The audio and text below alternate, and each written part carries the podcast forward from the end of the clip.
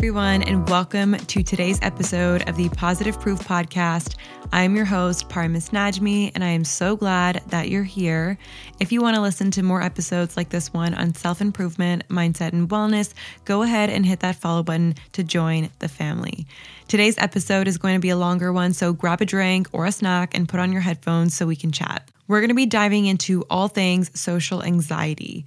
It's something that a lot of us experience, and if you clicked on this episode, chances are you're currently struggling with it or have struggled with it in the past. I think one of the biggest misconceptions about social anxiety is that it usually is something introverts experience or just individuals that are more antisocial, but this couldn't be farther from the truth. I, for one, am such a social butterfly and definitely an extrovert, but have recently come to experience social anxiety more often. And I can't count the number of awkward encounters I've had because my social anxiety was so bad that I either choked up on my words or froze and didn't know what to say. So, yes, it has gotten pretty bad at times, and you wouldn't expect that from someone who truly enjoys interacting with others either. But I have come to learn that it's completely normal and it's still possible to be a people's person, yet experience social anxiety simultaneously. I also want to put it out there that you may be that person who feels they're awkward or socially anxious, but don't end up showing signs of it when in social situations. In this case, you've probably convinced yourself that you're awkward or lack social skills, and because of that, have sparked feelings of anxiety. Either way, the remedies I want to talk about today will not only pinpoint the actual feeling of social anxiety, but also how to overcome signs of it in social situations as well. My friends and family tell me all the time when I complain about being socially awkward that I do perfectly fine and I don't come off anxious in any way, which goes to show again that I've brought it upon myself to believe I'm socially awkward making me socially anxious. We're going to be utilizing those two words quite a bit this episode, so bear with me. First and foremost, it's so important to try and overcome your social anxiety because it can really have a negative impact on your life and result in missing opportunities. It can hold you back from feeling connected with others, deepening those relationships, and just overall reducing your quality of life. So, now that I've pointed out how important it is to combat this issue, I want to start off by going over the root of the problem and how to recognize the problem. I think it's important to note where the social anxiety stems from because it can develop due to a number of different reasons, ranging from past experiences, genetics, the way you were raised, personal fears, triggering circumstances, etc. I know for me, social anxiety was not something I experienced as a child. In fact, when I first started university, I was so incredibly socially confident that I would go to a networking event alone and introduce myself to an entirely new crowd of people that were in the middle of a conversation. A couple of years later, when I was struggling with my mental health, I developed a fear of judgment, not only from my own internal struggles, but from comments from friends that would not make me feel my best. Fast forward to today, those friends are no longer in my life and I've overcome my internal struggles, but I now understand where it all started from. And if you don't know whether or not you deal with social anxiety, ask yourself if you've ever avoided certain social interactions, and this can be as simple as being the last person to arrive at a certain place or event, making a return for your purchase, initiating conversation, making eye contact, asking questions that are not commonly asked, etc. Do you ever experience tension in those situations or rapid heartbeat, hives, sweating, brain block, nausea? Any of those cuz they're all symptoms of social anxiety. A little bit of a side note when I first got hired at my first retail job, I was wearing this really cute outfit that showed off my decolletage, and I was introducing myself to the team on the very first day. And my boss was like, Why is your chest so red? I look in the mirror, and my entire chest is covered in hives. I was confused as she was because this was the first time I ever noticed this. But I, I, brushed it off and didn't think anything of it because I felt okay and I was super excited to get to know everyone and just start training. Fast forward a few weeks and I noticed it happened again when we had family guests over and again when I met my boyfriend's friends for the first time. So I did a simple Google search to see if this was normal and it turned out it's a histamine response to the way that I was feeling. I thought it was strictly social anxiety at the time, but this happens to me very very often.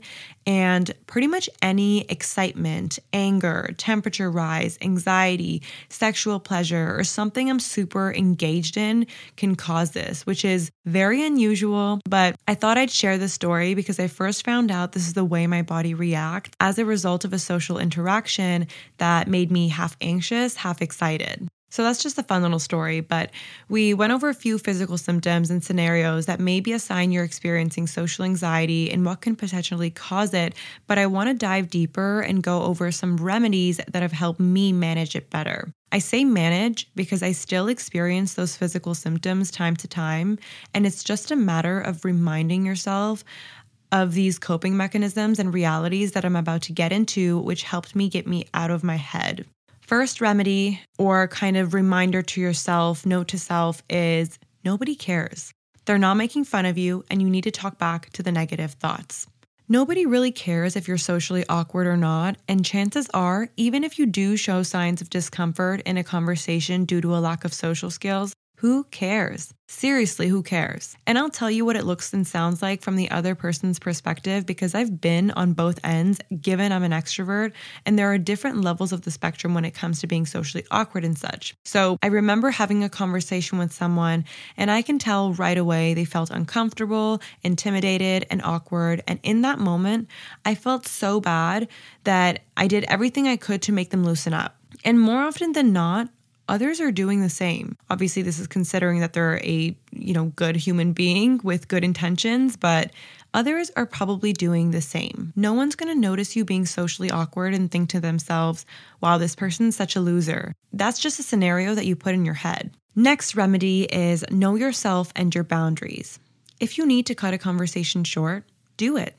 Everyone has limits. You don't have to engage in a conversation that you don't want to. But if it's a conversation you know will benefit you and you're avoiding it because you're scared, then that's different. The reason I want to include this point is because I'm the type of person where if I see someone I know, I automatically feel like I have to engage in an entire conversation with them and make small talk. But that shouldn't be the case. A simple wave hello will do. And this happened because I was a people pleaser and thought if I don't socialize with that person, that it would be rude. So now I've set those boundaries for myself and I couldn't be happier. And I recommend that you do the same. Next remedy, which we kind of touched on, is that the scenario you've created in your head is not real. I think a lot of us can agree that if or when you get socially anxious, it's probably because you have a fear of judgment, humiliation, embarrassment, or too much attention, which is all fair, but if you take a step back for just a second and ask yourself, is what I'm anticipating just negative thoughts that are crowding my head, or are they real? Are they based on real hard facts? Do I know for a fact that that person I'll be interacting with will judge me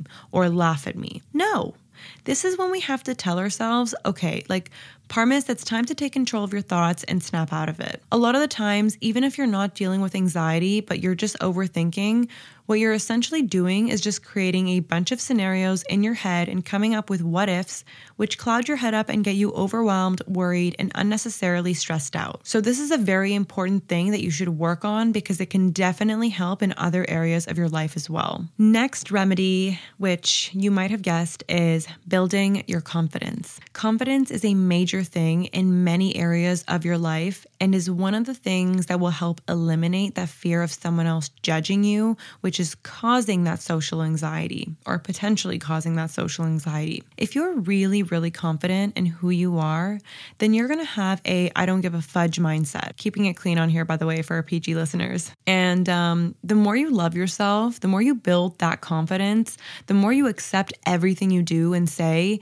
and the less you care about what other people think of you because you're only working to please yourself and not others. Obviously, this is much easier said than done, but it doesn't mean mean it's impossible. There are so many ways to build your confidence, and I can do a separate episode on this, but in short, you're going to want to invest in yourself. This can be internal and external, so things such as learning new skills, getting to know yourself, and accepting yourself for who you are. And this can all be done via meditation, journaling, prioritizing your health with exercise and nutrition, implementing a routine that will benefit you short and long term, and so much more that I can, again, go into on a deeper level in a separate episode. Next remedy is practice, practice, and practice. You're going to want to expose yourself to anxiety inducing situations, and you can start off small. If you want to cope with your social anxiety, that's fine. But if you really want to improve and feel empowered, I would put yourself in those uncomfortable situations where you have to face your social anxiety. Give it a name if you have to. Give it a name so that you don't perceive it as part of your identity so that you see it as just a temporary problem that you're dealing with. If you feel like the social anxiety is a part of who you are, that's when you won't be able to see any progress. Rather, it may be a part of you forever. For example, if you want to call it, let's say, Alex, next time you're dealing with your social anxiety, speak out loud and say, Hey, Alex, cut it out. The fear mongering and negative talk you're putting into my head are not real. So cut it out and put it to rest. And I know it sounds silly, but it does help. So, once you've given it a name and you start talking back to it, start exposing yourself to anxiety inducing situations. It doesn't have to be some grand gesture or situation you put yourself in, because social anxiety usually comes from a place of fear. And the goal when putting yourself in the anxiety inducing situations is to face your fears. For example, you can start off small by calling your friend the next time you want to chat which was something that I used to be very fearful of. I know it sounds ridiculous, but phone calls were just so difficult for me, and even with my close friends. I don't know why, but I just thought I didn't have the social skills to have a conversation run smoothly on the spot versus text where you can kind of think of a response beforehand. Thankfully, I don't deal with this anymore, but some other examples of starting off small could be asking how the grocery store cashier is doing, or asking the waitress what the best thing on the menu is. And if these things don't seem to scare you, then bump it up a notch. The point is, do the thing that scares you until it doesn't scare you anymore.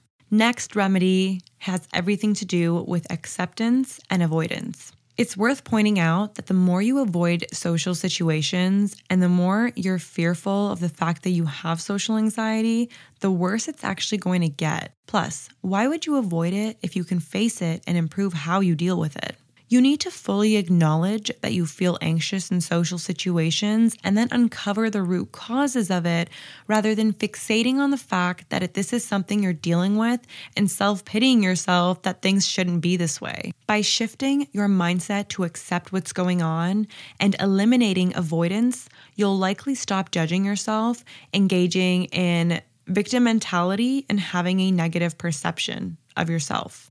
Next thing on the list is taking the focus off yourself. If you run into a conversation with a socially intelligent person, right off the bat, they're going to start asking you questions, asking you how you are, and just anything about you that they want to catch up on or get to know about. And we all know how anxious that can make us feel if it's an off day or you're caught off guard or you're unprepared or you just deal with really bad anxiety. If that's the case, try to shift the focus of the conversation away from yourself just to relieve some of that pressure where you'll need to speak or articulate your thoughts in some way. People love talking about themselves. And if you can master this technique of shifting the focus away from yourself by asking the other person questions and keeping your own responses short, then it can help your levels of anxiety by a lot because you won't be worried about what they think of you if you're not doing most of the talking, right? So that's that. The last thing on the list is physical and mental health. If you're someone who deals with various types of anxiety, you may want to revisit the root cause of what's making you feel this way. I know that the rare occasion when I feel anxious kind of randomly, it's because I've forgotten to keep myself in check by doing a list of natural things to prevent anxiety. And these are things that I actually learned are must do's by a doctor named Daniel Amen. Definitely check him out. I've learned so many amazing things from him but I'm going to regurgitate everything he said. The first one being to make sure you're getting regular blood tests because things like hypoglycemia, low iron, hyperthyroidism, these things can play a role on anxiety. And I myself, I'm low in iron to the point where if I'm sitting and I get up too quickly, I completely black out for a few seconds which can get quite annoying and concerning, but I take supplements now and it's helped substantially. So get some blood work and make sure everything is in check. Next thing to be wary of is the consumption of artificial dyes and sweeteners, which can also cause anxiety. I personally just thought these things were bad for your overall health, but I didn't know that it can cause anxiety. So it was a huge eye opener for me. So next time you're going for that Diet Coke, think again because that's what might be causing a lot of your anxiety. Also, you've probably heard it a million times, but meditation, journaling, and gratitude can be your savior. I used to think that meditation is the biggest waste of time. I didn't know how to do it, and I was so impatient and just irritated about the fact that I'd have to sit in one spot and think about nothing, which honestly seemed impossible to do. But once you play around with it and you get the hang of it, you'll get a taste of the peace that it can bring. And trust me, you'll never want to go back. And listen, it doesn't have to be time consuming. I myself only do five minutes, whether it's Shavasana at the end of my yoga practice or a quick break in the middle of the day when I'm feeling super overwhelmed. I just get up from my desk and I'll just take a deep breath, close my eyes, and repeat to myself for the next five minutes that there are no expectations of me. It's just me, myself, and I in my own presence. I am healthy, safe, and alive, and I just continue with those deep breaths until I feel that peace again. Another thing that I would kind of recommend you reflect on is how much exercise you're getting, how much sleep you're getting, and how nutritious your diet is. I know it's very commonly talked about, but if people realize the power of these three things, the majority of your problems you would not have to face. The way that you take care of your body will not only affect your physical health, but your mental health too. So if you need a reality check, give yourself that reality check. Before you complain about having anxiety, just be honest with yourself. Am I even taking care of myself? Have I paid attention to the foods that make me feel my best and the ones that make me feel my worst? Because a lot of people kick it under the rug and think anxiety is just a completely separate issue that's not associated with sleep, diet, and exercise, which couldn't be farther from the truth. I know when I'm stressed, anxious, unmotivated, and just bummy overall, it's literally because I'm not following my usual routine. So, to recap, if you feel like you're dealing with symptoms of social anxiety, have a deeper look into this. And if it turns out that you do, in fact, get anxious in social situations, then try to uncover the reasons why, because this can help you pick and choose what remedies work best. Once you have a solid understanding of what you're dealing with and why, you can start to explore any of the following remedies that have helped me manage my social anxiety. So, just to recap the eight things that we spoke about first one being the reminder that nobody cares so that you can talk back to the fear of judgment from others. Second one being setting boundaries for yourself. Third is understanding that scenarios you've created in your head are not real. Fourth, being building your confidence. Fifth, being exposure to anxiety inducing situations as practice. And number six, acceptance and avoidance. Number seven, learning to take the focus off of yourself. And lastly, number eight, working on your physical and mental health for overall anxiety. And that is a wrap. I do hope you guys enjoyed today's episode. If you did, please leave a review. Your feedback means so much to me. And if you don't know yet, I'm actually doing monthly giveaways where a random person will be selected from those of you who did leave a review. The winner will be announced on upcoming episodes. And if you want an extra entry into the giveaway, make sure to share this podcast or episode via socials and tag me at Parmis Najmi and at Positive Proof Podcast. And if you've made it this far, I appreciate you so, so much and can't wait to chat with you again in next week's episode. Lots of love, Parmis.